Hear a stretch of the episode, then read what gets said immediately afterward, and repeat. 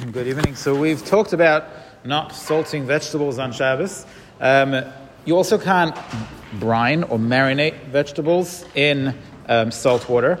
Um, but there's another are the Chachamim made, and that is you can't even make salt water on Shabbos. And the reason why you can't make salt water on Shabbos is because, again, making salt water would be part of the tanning process.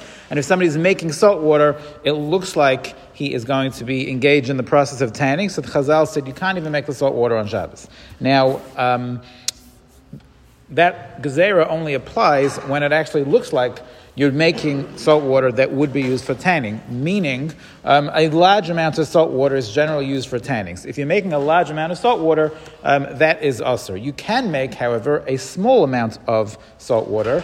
Obviously, you're not using it for tanning, you're using it to in a, in a recipe or using it to dip your vegetable in. You're not using it for marinating. So if you made, if you're planning on marinating your vegetables on Shabbos, you can't do that. You can't make the salt water for that, no matter the size. But if you're not planning on marinating vegetables, you want salt water for something else, you can make it as long as it's a small amount. What's called a small amount? Small amount is enough that you need for one meal. So um, as long as you're making that small amount, that's okay.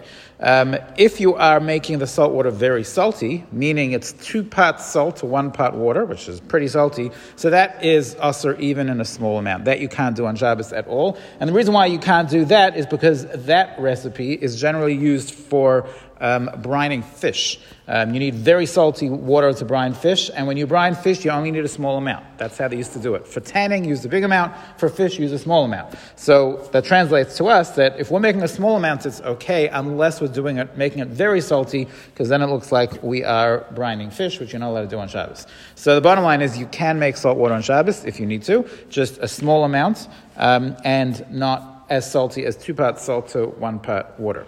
Um, this is obviously relevant on Pesach. So if Seder night has arrived and somebody hasn't yet made their salt water, um, so they can make it on Leil Pesach. Uh, they just have to make, um, obviously, not as not two parts salt, one part water, and also just enough for the seder. But what does that mean? Just enough for the seder? Do you have to literally just make a small amount that you have enough to dip your karpas in, and there'll be none left? Have you ever had no salt water left at your seder? No, you have leftover. So the person can say. Uh, within reason. You know, make a small amount that you think you'll use. Of course, if there's leftovers, you're not retroactively a, chayte for making extra. That's not extra. That's reasonable amounts, and that is fine. What about the fact that when you pour the salt into the water and you stir it, you're melting the salt, you're dissolving the salt? Is that a problem with moilid? You're not allowed to. Poskim say if you put ice in water, you shouldn't. Ideally, you shouldn't crush the ice, even if it's submerged in water. You shouldn't actually crush the ice because you're being moilid the ice. You're, you're changing the ice into water, changing its state. Does that apply over here?